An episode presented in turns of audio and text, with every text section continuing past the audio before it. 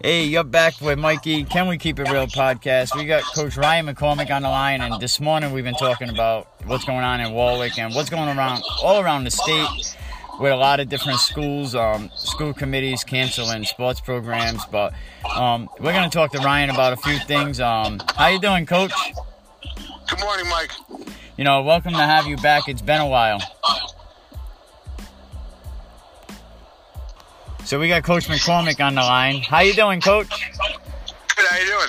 Not bad. You know, it's been a while since since we talked. What's been going on with you? Uh, we just we're finishing up a couple tr- transfers um, to UMass, and we're getting ready to head into preseason camp, and you know, t minus less than two months. So, um, you know, we're kind of getting ready to roll into the 2019 season, and then we're starting to look at the 2020 kids already. So, you know, that that new recruiting cycle, and right now, it's kind of it's preseason, it's pre preseason uh, camp season. So a lot of the coaches in Division Two, Division Three, and FCS do a lot of FBS camps that their guest coaches invited to, um, and then even do a bunch of FCS guest coach camps. So that's what we're doing right now out here recruiting. And you've done a ton of camps. It's like you went on a tour this this spring and this summer, huh?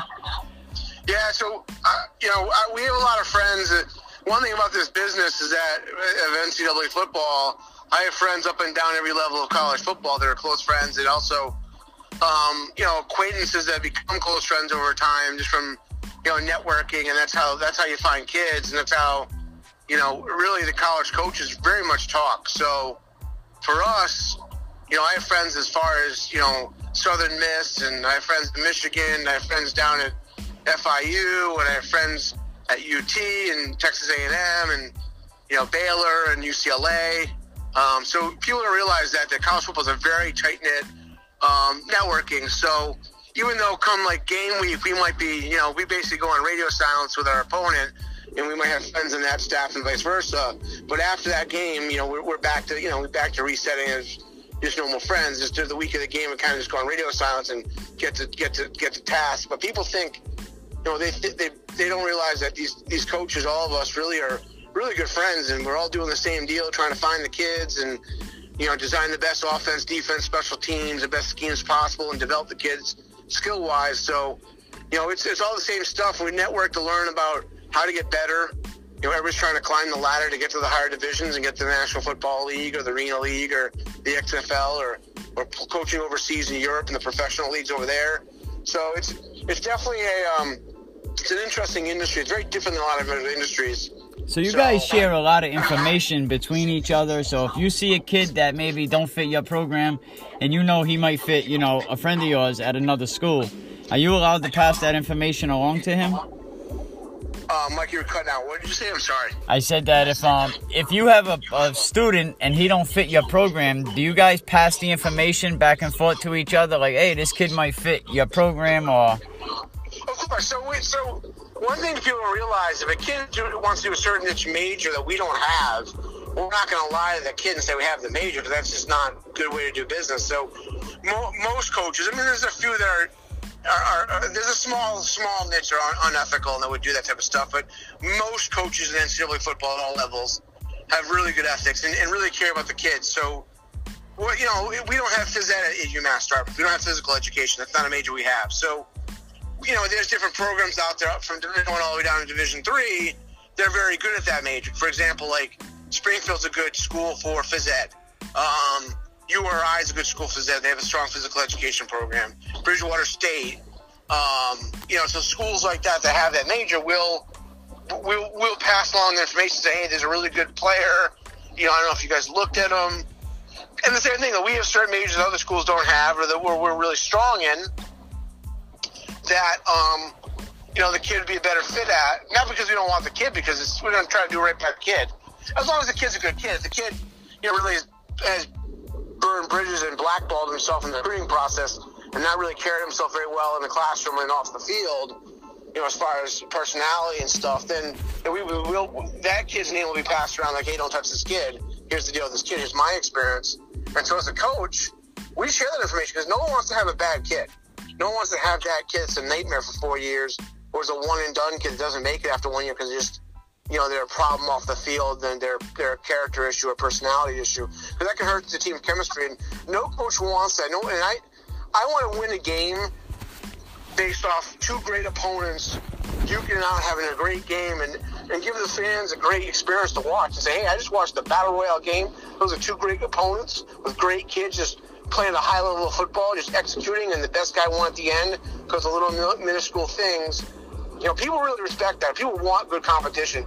People really don't want to see a blowout because of stupid mental mistakes or kids doing bad things or dumb personal fouls. Like that's never a good game to watch as a fan, and as a coach, it's never a good game to coach in. So we, I don't ever, I, I, I never want to have performed at a high level. We performed at our peak level, not because we don't want it to be because an opponent just made a lot of really bad personal fouls, and that's not a good way. Of, that's not a good level of football. So, for us as coaches, and both sides, we want to have the best competition. We walk out when we walk out of the stadium that night. Those fans say, "Hey, I got my money's worth, man. That was a great game. I mean, win, win, winner, winner, winner, loss or draw, you know." So, and as a as a as a as a coach and a guy that loves athletics, that's that's there's nothing more you can ask for, I mean, and that's why you know, as a coach, I, you know, we, we talk about this quality of football. So, and in New England, the level of football is getting better because people are really looking at that stuff. So. I noticed that. I noticed more big camps, more big name coaches coming down. Um, you mentioned, you know, the blackballing situation. You know, you see kids that, you know, they may be good in their respective town, you know, and they, they think, oh, I'm Division One, I'm too good for uh, UMass or Keene College or Smithfield or whatever it may may be, and um, so that could easily get you blackballed, right? I, I, I try to explain to people, Mike, is that I have friends that two years ago, many friends that were coaching Division Three and Division Two that are no coach now coaches at the major FBS or Ivy League level. So they blinked and they want you wind the clocks back two years ago, and they were coaching at smaller places than even UMass Dartmouth, much smaller. And now they're coaching at UConn or they're coaching at Southern Miss or they're coaching at UCLA or they're at big places, Michigan. And, they, and just not that long ago, they were at small, much smaller places. And kids were like, sometimes when those coaches try to talk to a recruit, they'd kind of snub them or be not the most diplomatic with them because like, oh, I'm better than, than that level mentality. And what these kids don't understand is that coaches if they love a recruit, they love a recruit. I learned that from Donnie Brown.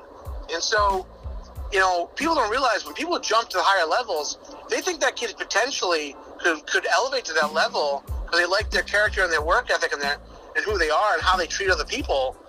And they think they can rely on them as far as their, their, their skills to be social and how to work with people. They might offer that kid. Now, if that kid blackball, you know, blackballs himself by being disrespectful to that coach or not showing them the love back when they're being recruited – well, guess what? You, you, you, that's a real bad thing to do. And so I, I saw this this past show. This kid's out there right now. They have nowhere to go. Well, they have very limited options, and such limited options, the options aren't really that good. And so, as a coach, I've seen it happen. I try to caution kids. I tell every recruit, listen, let me explain this to you. This industry is smaller than you think, and the deal is at the collegiate level, let it play out. When a coach takes his time, and the only thing you can, you, the most valuable thing in this world is your time, Mike, because you can't get it back. You can get more money, you can get more objects. You can't get your time back once you once you give it away, and so that's the most valuable commodity. So when a coach gives you that time as a, to your, to that recruit, they should really respect that of every coach and let it play out. Because if you're respectful of all the coaches and you do the right thing and you do the deal and you put in the work in the classroom and you're respectful to everybody around you and you're, you're humble you know, you want to be confident but humble, and you and you, you realize that it's really hard to play college athletics at any level. Those kids go far. The kids that walk around with, a, with an attitude and think they're better than people and, and, and, and aren't humble, those kids, they, they, unless they're literally the most freakish athlete on the planet, they don't get recruited, Michael. They get unrecruited. And, and, and I, I try to caution kids because I hear kids out there even around Rhode Island, this only recruiting area say, "Oh, I'm I'm good. I'm I'm going to play at only Penn State or, or, or this place." That might be their their pinnacle dream. That's fine to have that, but understand that it's a big ocean of recruiting. Recruiting has become global. It's no longer just in the states. It's now in Canada. It's now overseas in Germany. Because what's happening in football is that American football coaches have moved overseas and moved to Canada because of work or whatever, and they've built up the, the football from the ground up at the, the, the youth level, and these kids are being developed like they were in the States. And what's happened is because there's a passion for football globally, these kids are getting rapidly better in other areas. Now, 20 years ago, Canadian high school football was not very good on a global on a global Canadian scale. It has now rapidly gotten better. I mean, the level of play Canadians come out of Canada is amazing compared to 10, 20 years ago. So that means there's more recruits out there, more kids that are really good. And, and because they're hungry, because they had no opportunities, limited in Canada or in Europe, they're looking at that as the States as like the, the, the, the, utopia of college football. So these people are, they're, they're, these kids, when you meet them, they are so respectful and so humble that you're a college coach, no matter what level, is talking to them. They are mega locked in. They do exactly what you ask them to do. The problem is that that means less opportunities for the stateside kids because now there's other kids that it's like going for a job. You got more applicants and they're really good. Hard to get that job. Same thing with that slot for as a college football player. So that's what's going on. So I really caution kids not to do that. I was like, you guys, I, I can't emphasize this enough. Don't be that kid. And so some kids listen and, and and, and follow the proper roadmap. And some kids, they just don't want to listen. And it's a shame, you know. Great advice on the line. We got Coach Ryan McCormick. Now we could switch gears, Ryan. Um, you know, last night too. You know, big night for school committees around the state. You know, all month, all season, we've been hearing about it. Coventry threatened to cancel their sports. West Warwick. Um, Warwick actually canceled their sports program totally. Westerly agreed to uh, come up with money for uh, feasibility for a turf field. You know what's going on with these schools? Um, how bad is it for Warwick, a big city, you know, canceling their sports program? It, it's it's horrible, Mike, on a bunch of levels. Warwick geographically is a very big area. I mean, you have a you have an airport there that now flies internationally. Think about that. So there's a lot of taxes on that stuff. And I don't know how much taxes the municipality of Warwick gets, but they must get something. So, I mean, you get a lot of businesses in Warwick. You drive around Warwick, you got a lot of businesses there. So that should be help funding the tax base. You have a lot of residences there. You only have two high schools there. So, I mean, geographically, you look at the size of Warwick as a, as a city, you know, it's a, I think Warwick geographically is one of the largest cities and largest cities as far as land space, one of the largest cities around other than Providence. And so it's one of the largest areas. You got a lot of businesses. You got, you know, you, you got New England Tech has property there, some property there. So you got some college students there. You got Seastar college students there. They're coming to work daily to go to school. I'm sure they go in and grab something to eat sometimes at either fast food or whatever. So there, there is sales tax coming through the city. They're getting part of that municipally. That's a statewide. So my, my issue is like you have a decent a decent tax base, not a horrible tax base, sure. And I don't, you know, and, I, and I've not looked at the numbers specifically, but you have two high schools, which hmm. you know I, I, I have to go look at the enrollment, but I think they're right around a little over a thousand each, which isn't huge, but isn't small. And you know, what, you, what you're doing is basically saying, don't send your kids to work public schools. They needed I mean, to cut. They have a 1.3 million dollar sports budget. Yeah, I mean, as a you know, as a as a as a coach, I mean, it's not good because what's going to happen is with all with the with the, the, potential of kids able to leave now to go to different schools, public with P-TECH programs and pathways, it's going to open up a door that you're going to have a lot of upperclassmen jumping out. There's going to be a massive outflux. And then the parents are on the fence of sending kids to private. You just legitimize the reasoning to, to send their kids private. And it's not just sports, Mike. It's the arts it's it's music. It's it's it's being part of just different. And, and people say, people like, oh well, you know, we should just focus on just academics. Well, everything when you take a step back, everything is learning. There's different types of learning. Like sports is a good vehicle of life lessons and learning. You know, it's just you know, when you get to the collegiate level, for example, our playbooks and our and our stuff is is like a course. Literally, it's it is literally the, the equivalent of a, of a, college level course, what we teach the kids in the classroom football. So, and it's, it's, it's, almost like a language pretty much of how we, you know, give out information on offense, defense, and special teams. And there's technique, just like this technique in writing, just like this technique in math. So really, when you start to break it down, it's learning. It's just a different type of learning with that has a physical component, obviously. So you're taking away part of the educational process, and that's not good. And, and so, and, and people, and sometimes you have to use sports or activities as a carrot, as a motivator, as a carrot at the end of the stick. And so, it's all how you motivate kids sometimes, and, and sometimes kids aren't just motivated by just the, the traditional academics. No, they're really not. Let me tell you. And so, Go ahead. so, so the problem now is you're taking that completely away. And as a football guy, you know, I'm a football guy because I live it, you know, every day. But I, you know, but I have my children have, you know, different academic abilities. You know, one of my daughters is a very good singer. One of my other daughters plays hockey. One of my my, other, my third daughter, you know, does gymnastics. My son Ryan is more into basketball now. He's at a prep school down south. And so my son Matthew's also into hockey and football. So, you know, I look at this and go, this is hurting all athletes. And so, and all, and actually all extracurriculars. So, All the after school programs. Well, we cut everything. After school programs from soup to nuts.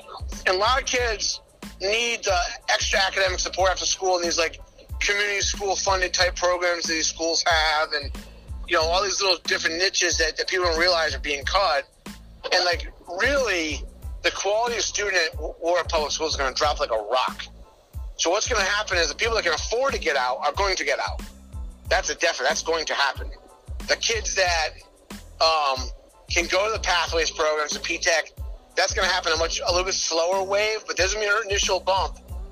And what these people, what the Warwick Public School system doesn't realize real fast, and I, then maybe they do, I don't know. I, I'm not, I'm not in those conversations, but they better be very concerned because without kids, you don't have classes. Without classes, you don't have teachers. Without teachers, you don't need administrators. You're absolutely right.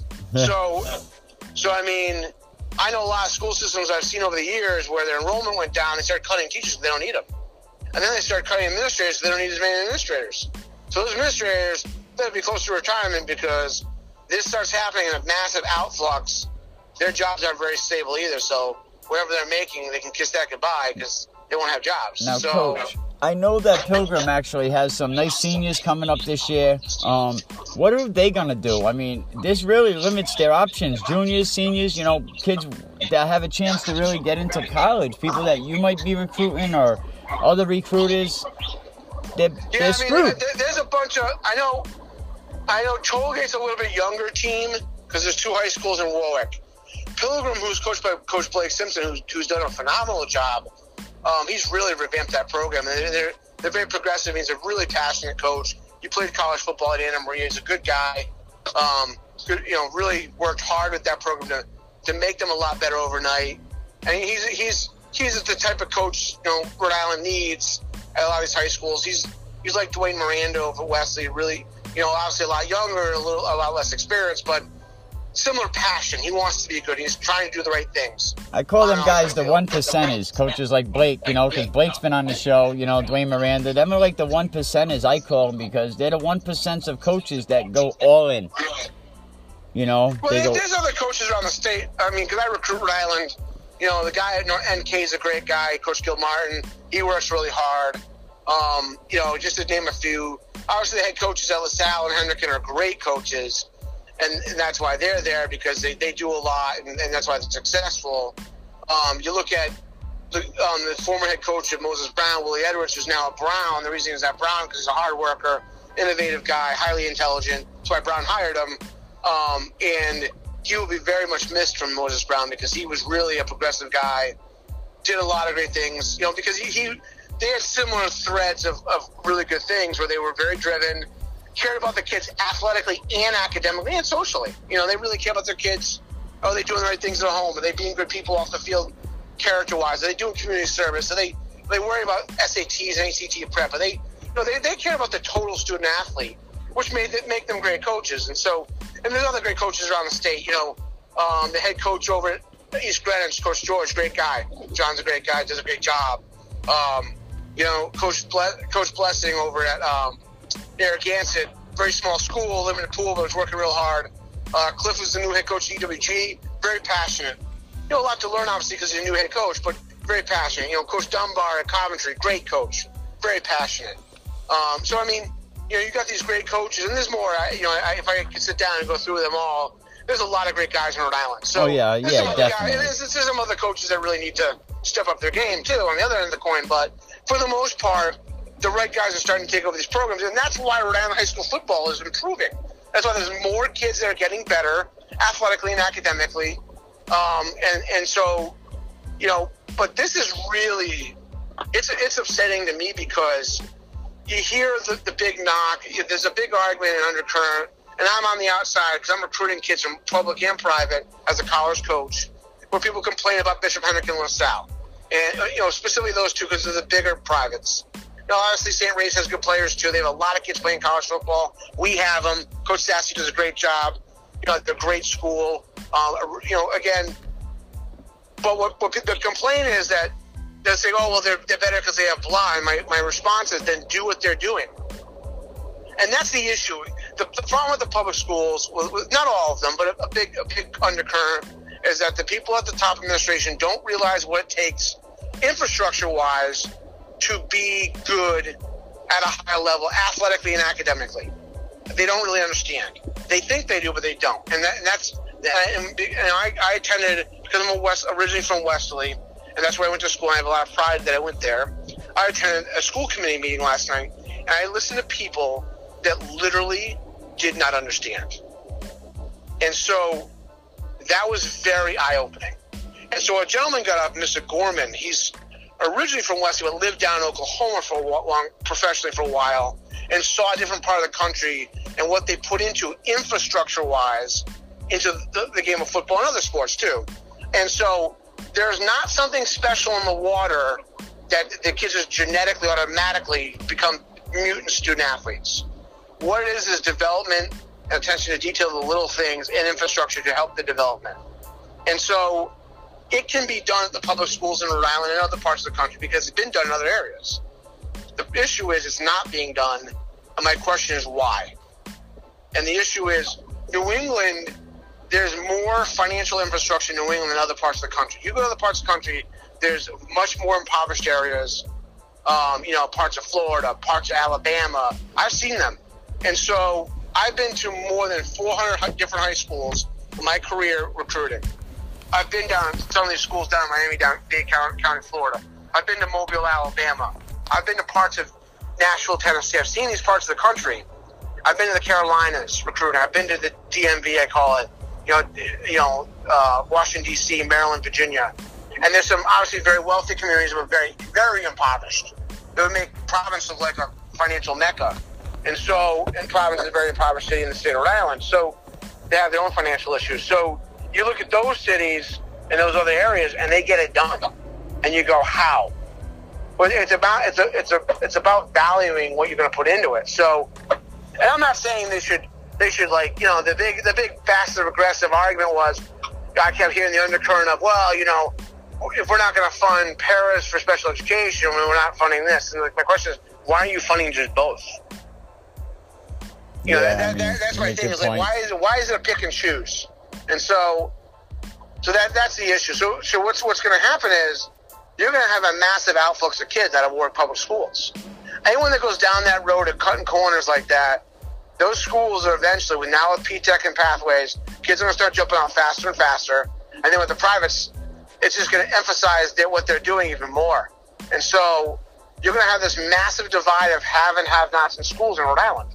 That's what's going to happen. You're going to have schools that are really bad, that literally have no extracurriculars, have almost no kids, and then you're going to have the haves that have that their programs, if they continue to put money into it, continue to take steps forward, they're going to evolve forward, and they're going and they're going to be massively successful. And then, so it's really going to create this divide, which is going to be interesting. So yeah, I mean, they actually said they had to cut seven point eight million dollars worth of items and programs in Warwick. Yeah, I mean, you know, I, I don't know. It, it blows my mind. I don't know what the cost per pupil is in Warwick, but I've seen different numbers thrown around where as low as $14,000 a kid, as high as almost $20,000 a kid. And I sit there and go, that doesn't make sense. Here's why. So, you know, because it comes from the taxpayers. It, it's a line item, comes out of people's taxes to pay for it. And so it's kind of odd to me where a university, for example, like us, who have really impressive facilities, our room board tuition fees, and mind you, we house and feed these kids for in-state mass kids is twenty six thousand. So you're telling me for just school, day school, your, your paper pupil is twenty thousand. Say around numbers, twenty thousand dollars a kid. You can still can't have sports, but we have all these amazing facilities at a UMass. We have ten thousand kids. Yeah, it just it just makes it just, no sense. Mathematics don't add up. That doesn't. And, and our, our professors make way more money per professor, and make way more money for administrators than the public school administrators. I mean, we. I mean, our, our chancellor makes more than double what a superintendent Warwick makes. You know, our our, our, our vice chancellors make more than what almost what superintendents make. We have multiple vice chancellors on campus, so the numbers just don't add up. And it's mathematically, I'm, I'm kind of confused now. I'm, obviously, I'm looking at a more broad-based scale, so I'm not looking deep into it for, as like a financial, you know, advisor slash financial um, right analyst level. So this is just very broad-based. So I know people are going to be like, "Well, it's much deeper than I understand." No, you know, obviously, but it just yeah, the outside looking in, it's just something just doesn't add up, and I don't know. In schools, public schools, based on their free and reduced lunch, lunch rate, get financial assistance from the federal government, like 21st century money, you know, the money like that. And so my question is like, where's this money going? I mean, they can't even feed the kids. I think uh, Governor Raimondo just actually put a new proposal in that kids are going to eat for free in the state of Rhode Island. Which, why can't we feed these kids? You know what I mean? Like you, you waste all this money and we can't feed some of these kids, and you want to Chariho threatened to not let them go to prom or sports events. They didn't pass the, the proposal, but it was a threat, and we threaten these kids. We use them as pawns, and they're all scare tactics, and it's and it, and they should be ashamed. I mean playing sports should be a right. I mean, really, like so much you learn. I learned a lot playing sports, you know, um, camaraderie, you know, getting along with people, just working as a team, working as a group, and sports kept me in school. Yeah, I mean, sports is a good is a good vehicle to motivate kids. You know, not every kid's just motivated by just the academic piece. The key is, you know, um, other parts of the country, the coaches don't even teach a class they're full time coaches. Like the head coach is full time. There's a lot of high schools in Florida and Texas and other parts of the country. The head coach is full time, and sometimes even two of their coordinators are full time. Their whole job is not just down the field football stuff; it's to track the kids academically, and it basically sits behind the scenes with the deans and the, and the vice principals to basically keep kids in line. When your coach walks into your classroom and says, "Come here," and pulls you out of class and says, "Listen, you're not doing X, Y, and Z. You, you need to you need to step up your game academically. You need to stop being disrespectful teachers. It allows the coaches to really lock down like second parents in the building on these kids because they don't have to teach a class. They're on these kids hard. It also allows the coaches help the guidance counselors to help the kids get recruited and get their names out there from a marketing standpoint. And so so those schools down there that do that, those those guidance counselors, those those principals love it because those kids are on lockdown. Those kids are not getting in trouble. When they do it, the, the issue is very short term because they know that football is a big vehicle to get them out of the, out of town onto a university. You know, both academically and athletically. So the students usually in those schools do very well academically. You know, I have a lot of friends that I've networked with that are full time, strictly just football coaches in high schools down south, making a very good salary, a livable wage, but they're doing a very good job with their kids. And so, and people don't realize that. They have no idea. So they, they don't realize that the coaches down there are not teaching classes. They're just coaches full time. They're not even part time. So, um, you know, that's that's a business model they really need to start looking at. You know, it's not just football too. Other coaches are full time, and the kids they're, they're they're kept in line. They're not getting in trouble in the hallways. They're not getting in trouble in the classroom. If they do, the coaches are on them so fast. The coaches are picking up the phone, calling the parents, saying, "Listen, Johnny Smith is is, is out of control. He's not playing this Saturday night, Friday night. No, you're and, right because it, when it, it, it ends, it, it doesn't last more than a half a week. It's it's nipped in the bud. No, you're right. I see Coach Miranda walk into class, uh, send out a message on Remind. He says, "Oh, I don't like what I'm seeing on these on these GPAs." All of a sudden, you see, you know, my son's like, "I got to do homework tonight. I, I got to study." You know, coach is on me. Yeah, you know, because they respect the coaches. They they'll follow them anywhere if they believe in them. You know, um, there's a lot of like like you said, a lot of great coaches in Rhode Island. Speaking of Rhode Island football, um, you recruited Rhode Island hard. Um, I talked to Jake Jelinas' father um, a few days ago. What a good ball player, Joshua Sir. Like Rhode Island's almost ready to bleed UMass colors. Yeah, we you know part of it is we um you know we uh we do a really good job around Mike, because I'm a Rhode Island guy, and so Island's from Timmy Cohen when I was coming out of high school. He recruited Rhode Island very hard, and so 47% of the roster when I played at Salve in the 90s was Rhode Island kids, and so which is a high number. And we were one of the best teams in D3 in the country, and we used to play D2 teams and beat them. And we used to play Stonehill, Assumption, Bentley, and we used to beat them religiously. And so at the time, back in the day, we even played Sacred Heart and Stony Brook, and we beat them. So they were, uh, you know, you know, non-scholarship one AA at the time. So, you know, he, he showed the roadmap of if you recruit the right Rhode Island kids and put them on a roster that's kind of like a Rhode Island All-Star team, it was a pretty impressive um, team. And so I, you know, I really learned from him um, at a young age in coaching that hey, this is how you build from Rhode Island. It's some really driven kids that are just hungry and have a have a have a, a I call it a chip on their shoulder to prove people wrong.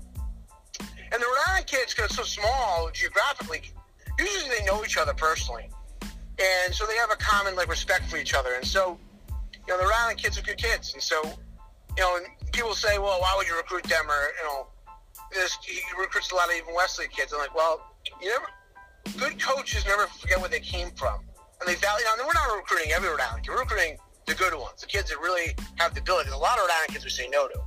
They just don't have the ability physically on the field or mentally in the classroom. So, how many Rhode Island kids did you recruit this season? Uh, we, you know, we got a bunch of kids. So we have Lacerte out of Westerly. He's a great DN. We, we call him an edge. So he's that Jamie Collins, Chandler Jones type edge rusher where you walk him up to the edge like a backer and send him. You know, so he's really athletic. Defensive um, player of the year last year, Providence Gridiron Club Defensive Player of the Year, USA Today. Um, you know, his accolades are pretty impressive. So he was one of the four in this recruiting class. We got four what we call NFF kids, National Football Foundation kids. Before I got to UMass as the recruiting corner, we only had one the whole history of the program. So now in this class alone, we have four. So, so he's one of those four. The other, the other three are from Connecticut. but you know, we had initially, if you looked at the Golden Dozen, the Golden Dozen are around, they have that Golden Dozen every year. We had on campus and recruited eight of the twelve from the Golden Dozen. So we tried to get all eight. So that was a pretty impressive thing. That's very impressive. You know, um, so we so we definitely uh, you know we definitely worked hard on, on, on Rhode Island. So so we'll, we'll, go through the state real quick. So we know, we have him, um, great player.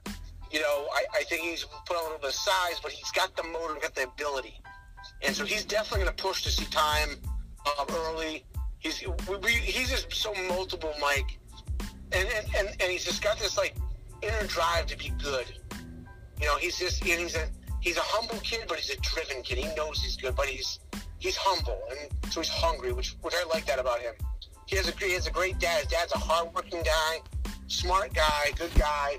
So he, he's he's we're real excited about him. He's he's a good player. So then let's go through the state from south to north. So the next next next couple games, we have a quarterback coming out of Chariho. We feel had a lot of potential. The Judkins kid.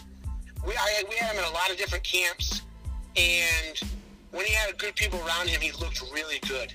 When you coached him one on one with quarterback caliber coaches, he looked really good. Now, obviously, he's got to get bigger and work on his arm strength, but he got he has a lot of teams to be really good.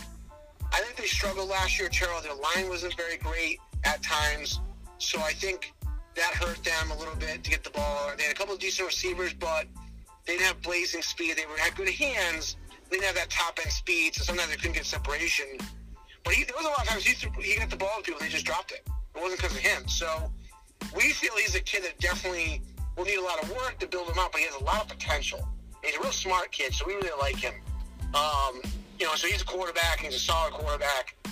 Um, the next kid is the quarterback out of EWG. So he took last year off and took some classes at CCRI. He was going to come to us the year before, but wanted to develop in the weight room a little bit and mature more off the field It was probably a really smart move for him because he probably would have been redshirted the first year anyways. So he's the quarterback, um, Nick Carlino at, at EWG, 6'5", long frame, very smart. Um, so he's technically a freshman. He went to see Strive for a year. Well, he had great stats at, at EWG. I mean, he was putting up some good So he took numbers. them- he was the last quarterback to take them to the playoffs in Division Four, and um, again, um, highly intelligent, hidden gem, 6'5", about 190, 185, 190. Could get a lot bigger. Dad's a great guy. Mom's good people. Um, good family. Um, so we're excited about him because he's really he's excited. He's excited about being pushed to the limit. He's excited about being part of good. He's excited. He's, he understands he's going to need to build himself up. You know, even though he's 6'5", he's got to put more muscle mass on and do a lot of skills. But he's got the potential to be really good. So we're excited about him. We have a lineman at EWG, Dan Hackney, that's very good. He's six foot three, about 255 right now. But the deal is, though, he's not real heavy for his height. He's very athletic. He's, he's very flexible. He's was also their punter, and very good actually as a punter. But he played on the line, O line, D line. So, you know, he's another kid that needs. You know, we're going to need to build him out. But he's he's very, he actually is very flexible. He's actually um, has done martial arts over the years and is very athletic and great kid, great student. He was actually a merit scholarship kid. So was Judkins and so was Lacerte. So they, you know, they're real exciting kids to have. So let's keep going up through the state. So um, from uh, Bishop Hendricken, we got um, uh, William Tuttle. is a free safety, really smart kid. Over 1400 SAT. Um, played on multiple state championship teams at Bishop Hendricken. Was a starter for multiple years. Was a nickel high safety. Brilliant student athlete. Um, comes from a football family. Mom is a Providence College grad. Mom's highly intelligent. Um, his actually family is the Tuttle family that helped funded the original Yale University. Oh wow. all know that. So he's comes from a football background, high football background. So we're excited about him. You know, he's a little bit smaller, um, body weight wise, but very highly intelligent football player. You put him in a room in a film room, he can tell you exactly where he should be on every play. And so we're really excited about. Him. He's smart as heck. He's going to do pre med. Um, again, merit scholarship kid. So we're excited about him. Um, let's keep going through the state. So out of St. Ray's, we have their running back, Pride Clark. He was an all-state kid like Lacerte, um, first team all-state. Another merit scholarship kid. Had a lot of big schools that recruited him. Um, we're going to use him because he can motion on the backfield, catch the ball in the backfield. He can run like a running back. He can catch balls like a wide out. You know, so we're real excited about him. He's about six feet. He's about 190 right now. Um, he's got a good top end speed. He's got a good burst. He's a sub four seven forty kid. You know, he's been clocked as low as a four five nine. So we're real excited about him. St. Ray's does a good job with their kids. So we every St. Ray's kid we've had here at UMass has been a very good football player for us. Um, out of Tolman High School, we've got Calvin Contreras, who's an absolute mutant. He's six foot five. He's huge. He's six foot five, two seventy five. He's very athletic. He's two seventy five, but he's lean. He's got like a thirty six. He's he's a tough, tough kid. He doesn't say a lot. I'll tell you what, when he comes off the ball, you know he's there, and he's a perfect offensive tackle slash defensive end. We're, we're kind of trying to figure out where we're going to use him because he's so good on both sides of the ball. He was one of the top three difference makers at Tolman last year. Uh, we we recruited other kids off their roster.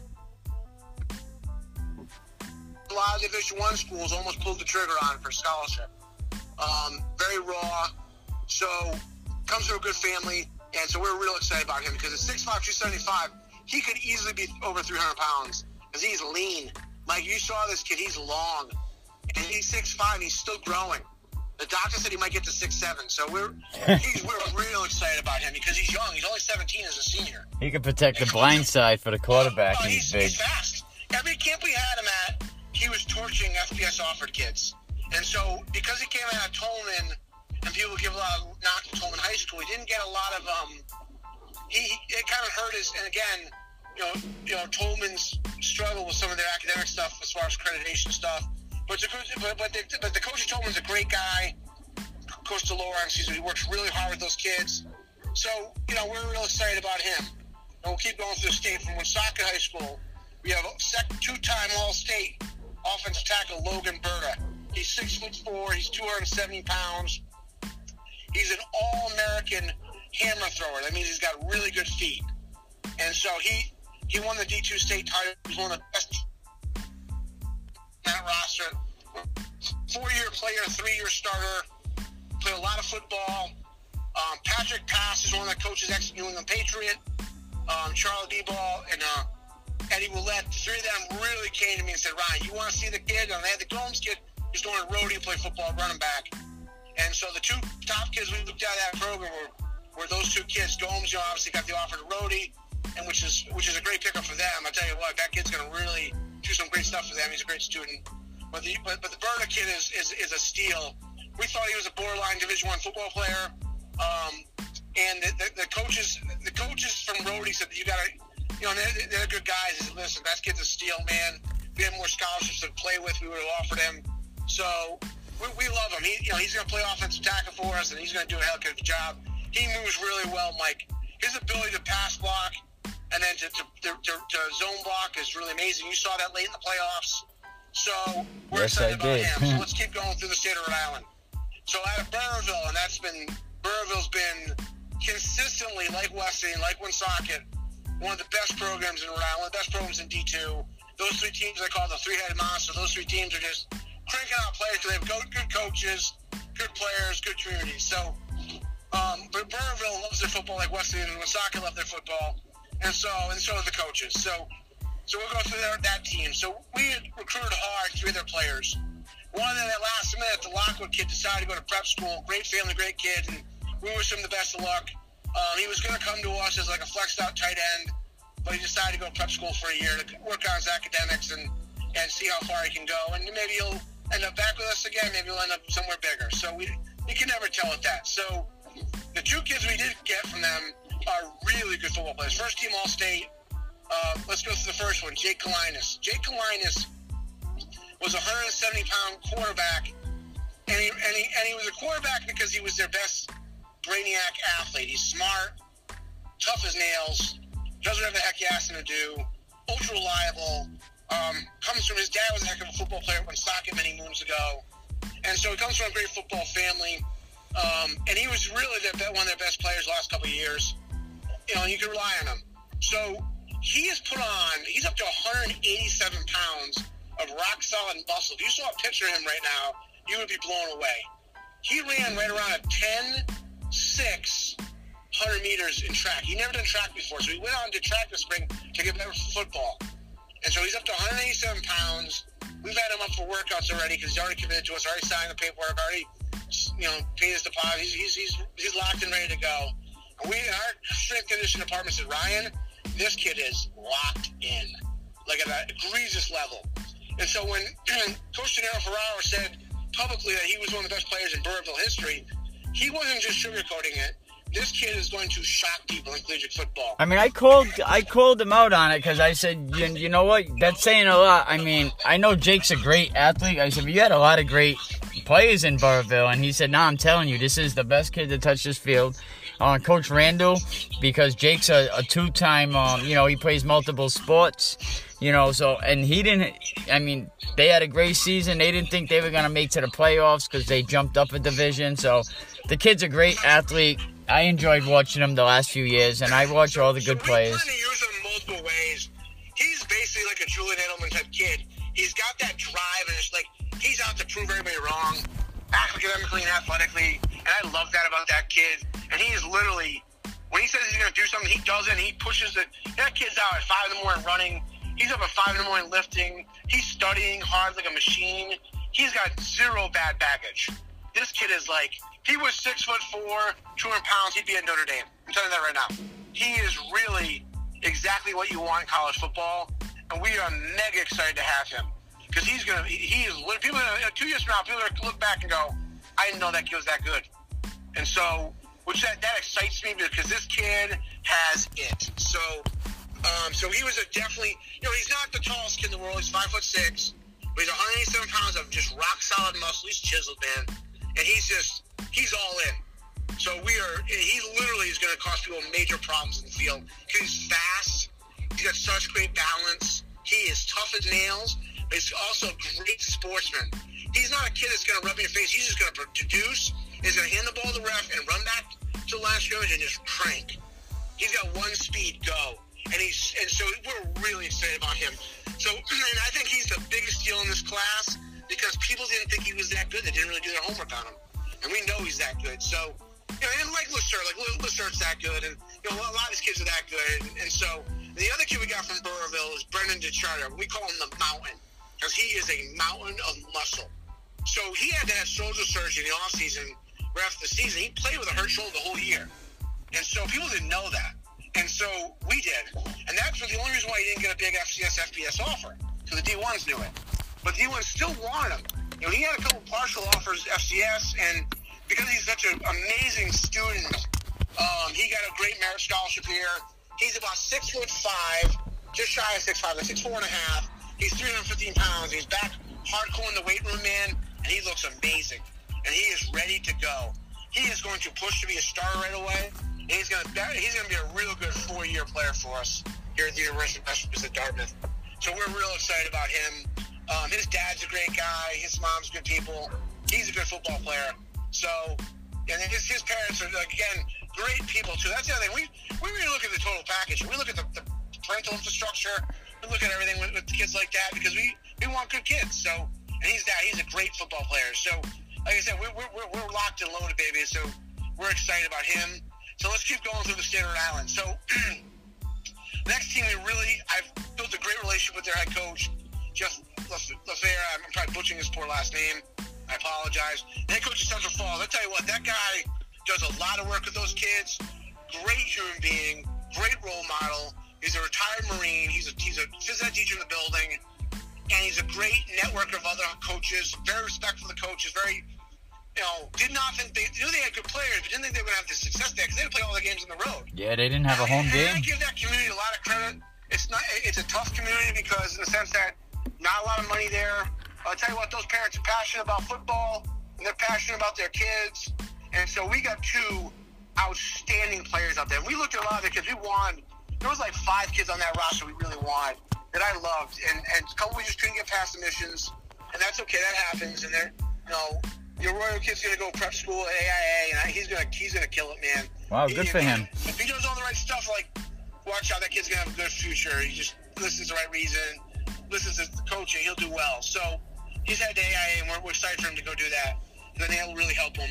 But the two kids we got out of them was John Acosta, who's a big, strong, really put together offensive offensive guard, defensive tackle that can play also strong side end.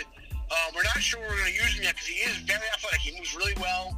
Um, he's about 265, 6'1", but he's built. And he's like, he's a man. So, and he's strong, and he's he's really raw, but he's really good. And so he was, he was, people can block him. And so he had a battle royale game, the Pilgrim Super Bowl game, the D3 high school state title game, which was one of the best games in the title game last year because it was a back and forth battle that went to the end. And so, which hats off to both Blake and Blake, Blake Simpson, the head coach of Pilgrim, and Jeff to the Falls, because those two coaches then it was a that was one of the most competitive games I've seen in three years of high school football. And so, I think in those games, those two teams, you know, shook hands and was like, "Yo, that was just a great." It was like it was like a, two great heavyweight boxers going at it. At the end, they just had so much respect for each other because they were two totally different type of style of teams. And so John is John's upside's huge. Good kid, good student. He's a top twenty percent kid in his class at Central Falls. Um, so we're real excited to have him. And uh, you know his mom's real excited. He's actually cousins of our wideout.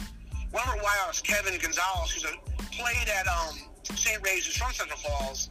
Um, and mom is, his mom's in the Hall, Athletic Hall of Fame in Central Falls. You know, he's excited to have his cousin here, and obviously different body type. He's this big, jack, strong lineman, and plays bigger than he is because he can outmuscle anyone. And he benches almost 400 pounds. He's a big dude. So we're really excited about him. The other player we have is Tariq Tariq um, De Silva. So he, Tariq played everywhere for Central Falls. Very athletic. Could play corner, could play safety, could play running back. Sometimes in the slot. He was like their most reliable guy. Like so, they had two of the wilds that could really burn with crazy top end speed. But this kid was their best secondary defensive kid as far as like keeping everything in front of him. Um, was one of the top ten students in the school at Central Falls, academic merit scholarship kid.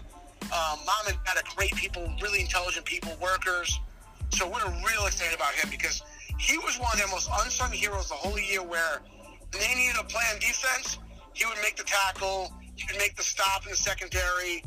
Um, he would make the, the first down, third and four, some way, somehow. Either catching the ball, run the ball. So we, we, he's coming in as we categorize him as an athlete. He's just trying to figure out where he fits best. And he's got his attitude's great. He want, he's like, Coach, I'll play anywhere. Just just just teach me. And he's just so he's got a great personality. And he's gonna get bigger. He's big. He's about 185 pounds at five foot nine, but he's jacked. So he could be 200 pounds. He's like a Patrick Chung type kid. He reminds me of Patrick Chung. He just he hits you, man. He hits. He's got he's got some power behind him, boy. He's a weight room kid too. And so he's a good baseball player too. So he's got great hips, great hand-eye coordination, so he can track a ball in the air like a, like a true safety can. So we're excited about him. You know, so I mean, so I mean that's just you know that just goes to the credit of, of you know who we've gone after in Rhode Island this class. I mean, we really shopped around the state to get a lot of kids. You know, so I mean, so we're excited. I mean, that's that's a good core of kids I just mentioned right there. Oh yeah, they're phenomenal. They're all playmakers. Um, you know, the Arroyo kid. Too bad you didn't get him. You know, he was a good athlete. And Central Falls, you're absolutely right. That I give them all the credit. They didn't have a field. They don't have a lot of infrastructure. They don't have a lot of money, and they did very, very well. But um, yo, thank you for coming on, Ryan. Anytime. Um, we'll talk very soon. Um, yeah, so I mean, we're excited. We have some we have some other transfers that are actually Rhode Island kids. I can't mention it officially so that they're a done deal on paper. But there's some high end transfers coming in here from Rhode Island, originally from Rhode Island. Nice. And real quick, and real quick, because I know you're, you're originally out of Westerly. We have the Nate Miller kid coming out of Stonington, Connecticut. So he was a, an NFF kid at Stonington. Um, real good middle linebacker for Stonington. Was one of the best players in the roster there. Um, they're gonna really miss him. He took on the Bulldogs. What's up? He single-handedly took on the Bulldogs. Thanksgiving Day game. I would joke around. So, and he even he said a lot of really good accolades about the Bulldog program. He said, "Boy, I wish I had the rest of that roster playing for me." So he's a really humble kid. About 240 pounds. Though. He's really he's working out with Ethan at EPS down there, and they're doing a good job with him. So he um he's up to 240. He looks great, and uh, he's going to be one of our Mike backers. Um, we also got a couple kids right out of the ECC. We got a kid, Liam Whaley, a big 280 pound defensive tackle at East Lyme. We got Andrew Haas, a DB running back out of East Lyme. We got Tyler Nelly, an NFF kid, all state kid out of Fitch, who's their quarterback, we're going to use him as an athlete. So, you know, we got a we have a bunch of East, uh, ECC kids not far over the line from Rhode Island that we're bringing out of Connecticut, plus a bunch of other Connecticut kids are real high end. So we're real excited to have what we're bringing in this class. So where can some Rhode Islanders get tickets if they want to go see a, a UMass game? If they want to, you know, go support their teammates, because you have a boatload of Rhode Islanders, not only this year, last year, previous years. Um, you know what I mean? Can they go to the UMass.com um, website and buy tickets to the games? Yeah, you can go on umass.edu, click on the athletics link. You can come to our come to our games. We we start the season with six home games, so we're real excited about that. We never had that before. No, I'm looking forward to going, and, and I know you can find Ryan McCormick on Facebook, on Twitter, pretty much at Ryan McCormick at everything, you know. Um, so, um, thanks, Ryan. My my devices are running low on batteries, but um, anytime I'll talk to you soon, and good luck to all these programs that are having financial problems. Um, I don't know what it's going to come down to. Private funding one day. I'm. They're going to be just a handful Yeah, of teams, I, but I, I, I'm not. I don't have the equation to fix the problem. yeah. I'm just a, an outside person looking looking out, looking in. I feel bad. You know, it's it's not an easy situation. I'm sure, but I, I wish the kids well, and and, and uh, we'll still recruit Rhode Island. You know? All right. Thank you, Coach McCormick. Hang on one second, Ryan. Um, before you go, but um, that was Ryan McCormick from UMass Dartmouth. You know, I'm always happy to have him on the line. Uh, I'll be right back. Appreciate it, buddy. No problem. That was like I said, we got some good kids coming in. We're, we're gonna.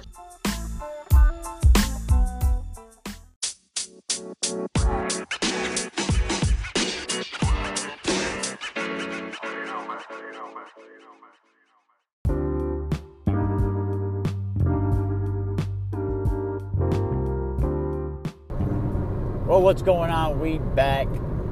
You know, playing sports. I think it should be every kid's right. I mean, for a town as big as Warwick to, to cut sports, I think it's it's horrible. I mean, that's what these kids their dream is, you know. And this sports program is gonna do more harm cutting it than good. I mean, And especially in this day of age when everybody's buried in their cell phones and you know kids are playing video games or worry about doing a Fortnite dance or or doing this or or just getting into trouble, they have sports to turn to. Some families can't even begin to afford to send their kids to college. So kids need that sports grant. They need that education grant. You know, you're, you're killing some of these kids' dreams. I mean, how could this even be happening? I mean, Warwick is a pretty big town. I mean, the school committee approved the amended, the version of a proposed budget cut. And they're also calling it a cut list, which unfortunately it cuts the sports programs and many other things also, which, you know, when I find out more, we will get into that. I mean, students were actually lining up to speak. Honestly, I think a peaceful protest should be in order here. I think what's better show unity across the state. Every town should have a peaceful protest to support Warwick. Support Warwick. Support Warwick. We need to support sports programs. We need not cut these programs. These programs is just as important as your math class that nobody cares about. Your English class that these kids don't learn English. These sports programs are just as important as that. Band programs, band, dance. These are all ways these kids could earn scholarships to get into whether you want to call them scholarships, grants, however, you know, the NCAA, you know, sets the standards today. But yeah, this is this is just horrible. This is heartbreaking.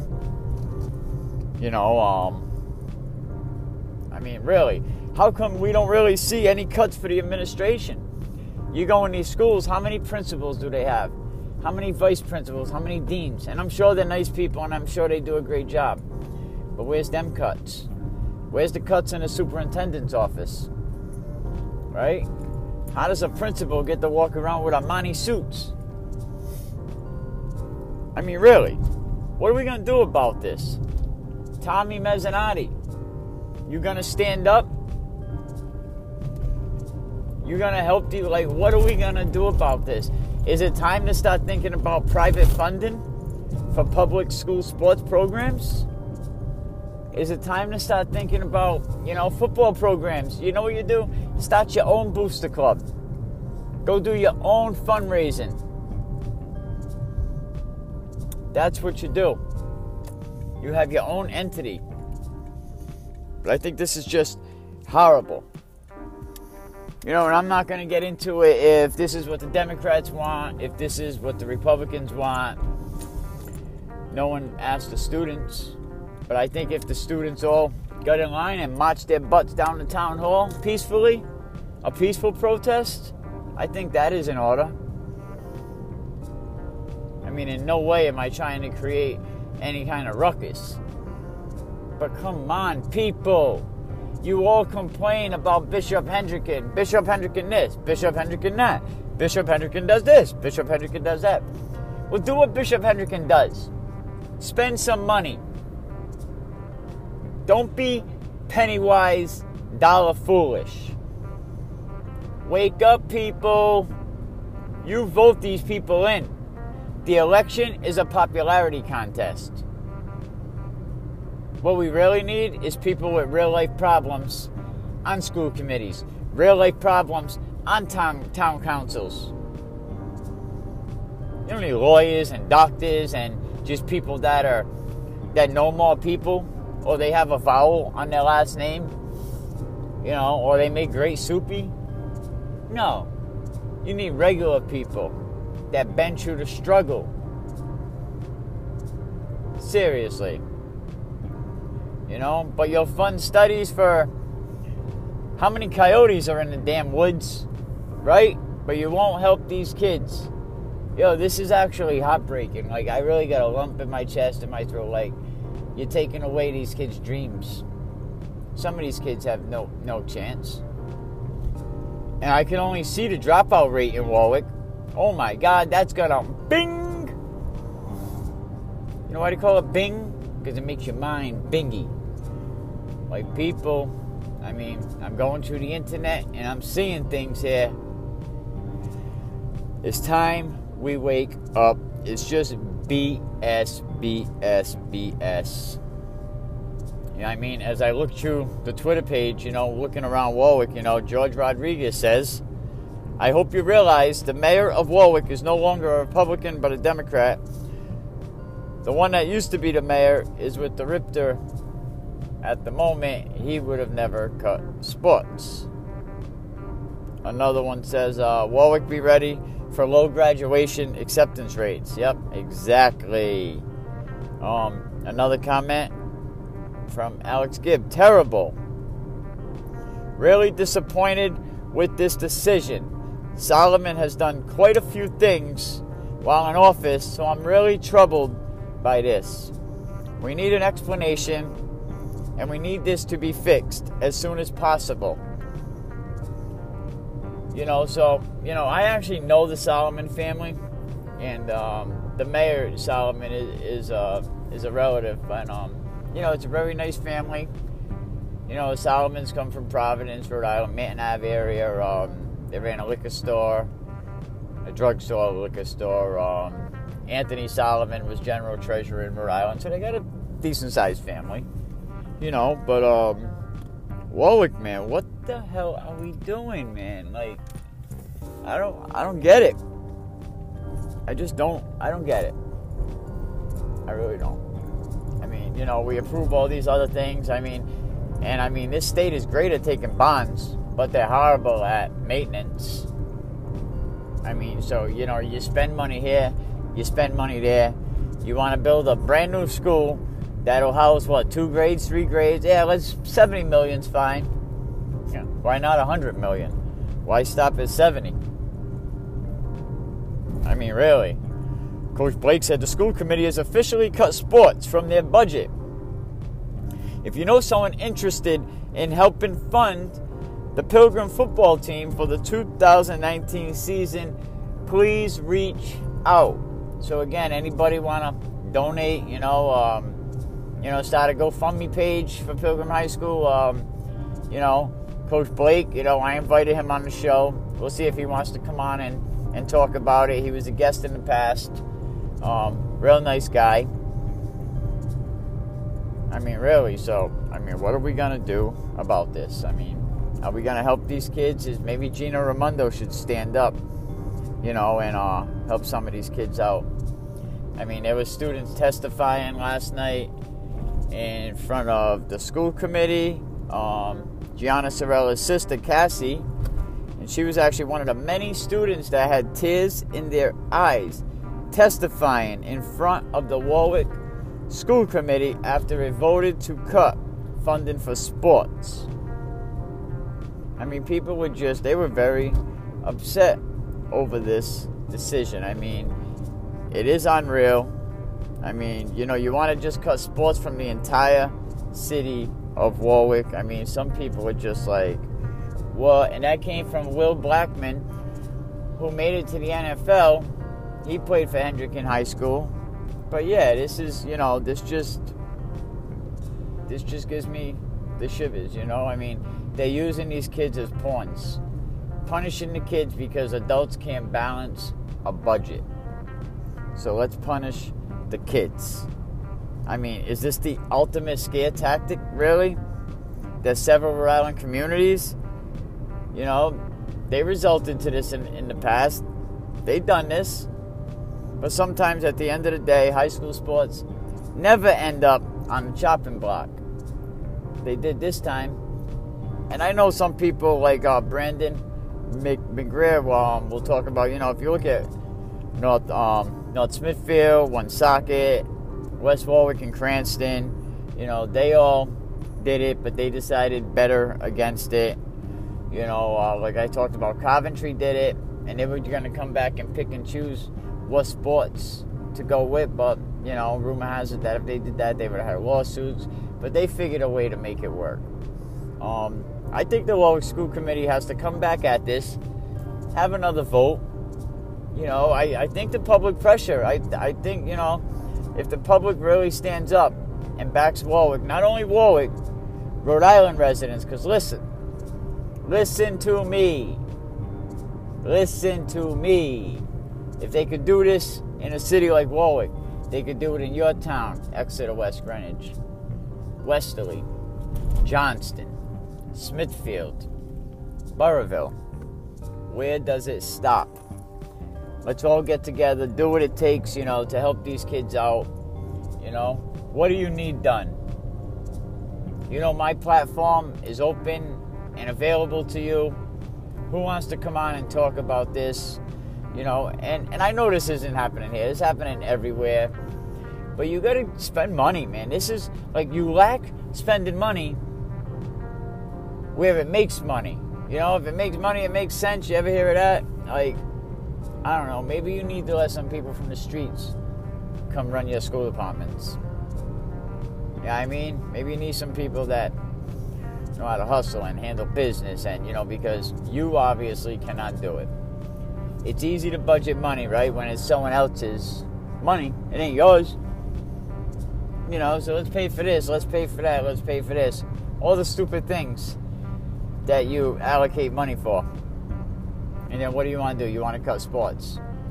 Sports is my only kid's chance to go to college. I'll be honest with you. I don't got to pop the piss in, a window to throw it out of. My child's only chance on going to college is through sports and educational grants. Other than that, he's going to have to pick up a hammer and a belt and work his ass off and be like his father at 40 something years old, broken have to result doing podcasts now to earn a living. Which is great doing the podcast. But what are we going to do? We really need to do much more to help these kids, man. We'll be back with more. We're going to talk about this today.